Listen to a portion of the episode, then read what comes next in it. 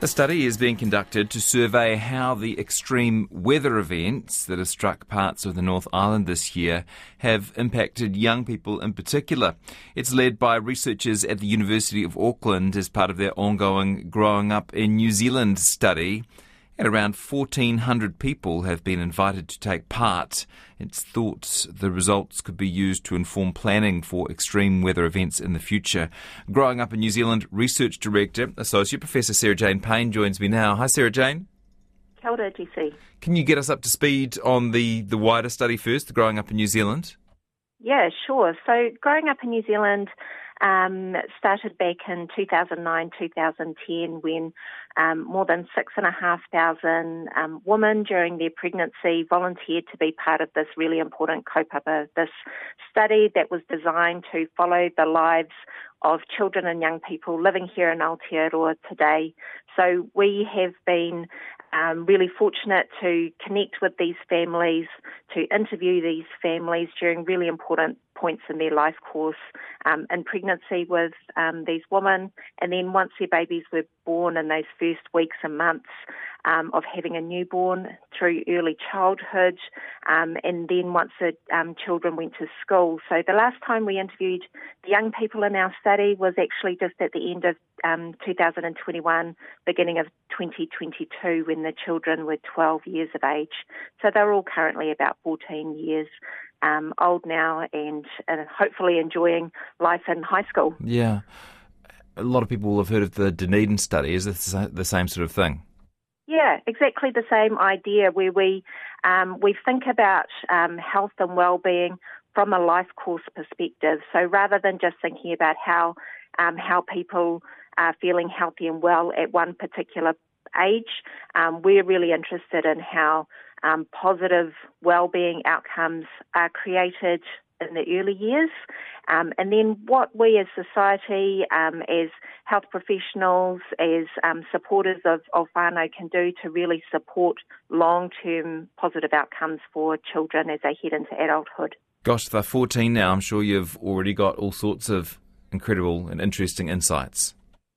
Yeah, we've the study's been able to um, really um, go deeply into some important um, areas of research. So in the early years, um, a lot of really interesting findings around um, families, um, how they how they imagine and envision, I suppose, the future for their their babies. And so we've got this beautiful information about how how new parents have really strong hopes and dreams for their, their child's life. We collect information about their experience of um, antenatal care. We've looked into things like immunisations. Um, and then once the children went to school and um, were old enough to answer their own questionnaires, we've been able to ask them how they how they find things, how how how is their mental well-being um, at eight, eight, years of age and 12 years of age? Um, what do they think about their relationships with, with families, um, members and, and friends and teachers? Um, and it just most recently asking them some questions about how they see themselves, what um, what they understand around their ethnic um, and gender identity, and um, asking um, if they experience disability within their families. Yeah, and I'm sure a lot of these questions and and you know small pieces of research were part of the plan from the beginning. But it sounds like you also have the ability to take an event or a topical subject and, and look into that. Is that is that what you're doing with these weather events? Yeah, that's that's right, Jesse. So um, if we cast our minds back to 2020 when COVID 19 arrived on our shores here in, in Aotearoa, the team at that time knew that was a really important opportunity for the study to collect information about what life was like during those first lockdowns. Um, and so they engaged with a group of um, families from our study and asked um, and looked at things like um, how uh, the bubble experience um, was for children, what it was like doing remote learning, what they enjoyed about having a bit more time at home with um, family members and other adults.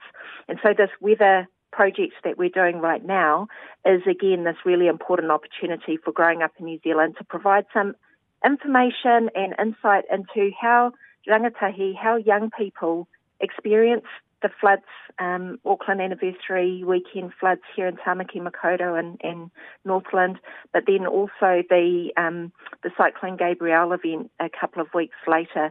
So we really want to um, use the strengths that we have as a study, which is strong relationships with an existing cohort and um, highly engaged young people in our study, understand what those events were like for them, what they experienced, what might have helped them um, if we were to do this again, and then to share the information back with people who have um, the power to develop stronger recovery and response plans so that we all feel um, supported and well prepared. How long does it take to run a, little uh, mini study like this? Yeah, this this one's a bit different for us. So normally when um, we connect with our whānau in the study, they're used to us knocking on their doors and spending maybe one or two hours with them mm. in their home doing very um, detailed questionnaires. Um, for this particular study um, on the extreme weather events, we're mixing it up a little bit. So we have a um, 15, maybe 20 minute questionnaire which the young people and their, their mother or, or primary caregiver can complete on their phone, um, on a laptop, on, on their device of choice. So we really wanted to make it short and sharp. Um, it's a pretty busy time of year for whānau to be doing research projects, but it's also really important that we collect the voices and experiences of those um, 1,400 family members in our in our study. So, um, hopefully, a short, sharp, and enjoyable questionnaire for, for our rangatahi. Yeah, 14 year olds have other priorities, I'm sure. How what sort of response rate do you get? Yeah, we are so fortunate. We um, typically in these longer questionnaires we do, um, we're, we've got a response rate that's um, around the 80% um, response rate, which is really strong and a real testament both is, to the yeah. commitment of the families, but um, uh, how well our interview team do um, finding those those young people and keeping them engaged. Um, and I guess it'll be a, a, while before we get to have a look at these results. Although I um, I see you recently released a large report called "Now We Are 12." Can mm-hmm. you tell us a bit about that and, and how those um, results might relate to the survey? Yeah, so the, the Now We Are 12 series um, uh, we just completed recently, and that was our chance to share some insights into what life is like for 12 year olds here in Aotearoa. So we released a range of um, brief papers. We looked at, um, I mentioned before, how young people see themselves in relation to their ethnic and gender identity, and and that one was really um, was really fascinating to me because what it showed was that young people here in Aotearoa, um, they see themselves in these really diverse and expansive ways. They don't buy into all of the sort of binary concepts that perhaps um, people of our generation, Jesse, we were led to believe that we had to fit ourselves into discrete boxes. Um, young people in here in Aotearoa uh, are multi-ethnic. I think um, more than 30% of our cohort, for example, identify with multiple different ethnic groups. Um, young people in this study also, when you ask them about gender, they don't see um, gender as just being a sort of boy-girl, male-female um, uh, description. They had these very expansive views of what gender looked like. Um, we've um, one of the final papers we released was around the experiences of disability within a um, showing potentially much larger numbers of 12-year-olds experiencing disability either themselves um, or within their family context, and perhaps what many of us thought um, the the sort of level of disability experience might be.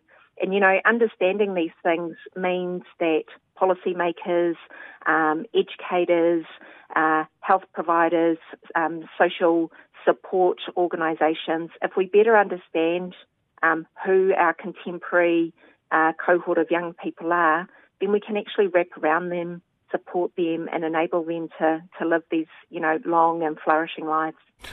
It sounds like, and tell me if I have this wrong, that, that, that the um, research is more based on the sort of attitudinal and experiential um, data um, from these kids rather than the what people might think of the harder sort of health um, data? Uh, I mean, the questionnaires are asking young people and, and their caregivers um, for their own views. You're right, so they're self-reported questionnaires. So, for example, asking young people about their experiences of, say, depression symptoms or anxiety mm. symptoms. So it is self-reported in that way, um, but it is a very rich and detailed um, collection of information that we are collecting here at Growing Up in New Zealand. So um, if I focus on that mental well-being aspect, we don't just understand what mental well-being looks like at 12. We're actually looking at all of the factors that support positive mental well-being by the time you're 12 years of age and able to identify some of the challenges um, or barriers to having good mental well-being by the time you're 12. So we bring that life course perspective, um, but also with support from some of our partners in government, we are, are able to connect questionnaire information with information, say, that's provided by the health system, for example, immunisation data um, or perhaps hospitalisation data. So we can combine different types of information together to really create a richer, fuller picture of well-being here in Aotearoa. Interesting. I feel like I did an interview a few years ago about you guys losing funding or there being some sort of uncertainty of the funding. Does that ring any bells to you? Um, that's that's probably right. I, I, started in the research director role at the beginning of 2022, um, and we're funded by a government. Yeah. So um, we do rely on um, positive announcements um, from government, often through the the um, budget bid, uh, sorry, the budget process that's run by Treasury. Um, I'm really pleased to, to say that um, this year's um, 2023 wellbeing budget included ongoing funding for growing up in right. New Zealand. So we're just thrilled. We've got another four years um, of certainty to be able to connect with our, our families now in this weather event project. But we're also looking to be back out um, doing interviews when the young people are in term one of 2024 next year to really sort of think about um, those adolescent years um, and the changing. Right up to 18 by the sounds of things. What an incredible yeah. Um, yeah, amount of data to have and quality of data. Thank you, Associate Professor Sarah Jane Paine, Research Director for Growing Up in New Zealand. Thanks so much for your time today. Kia ora, Jesse. Thanks for that.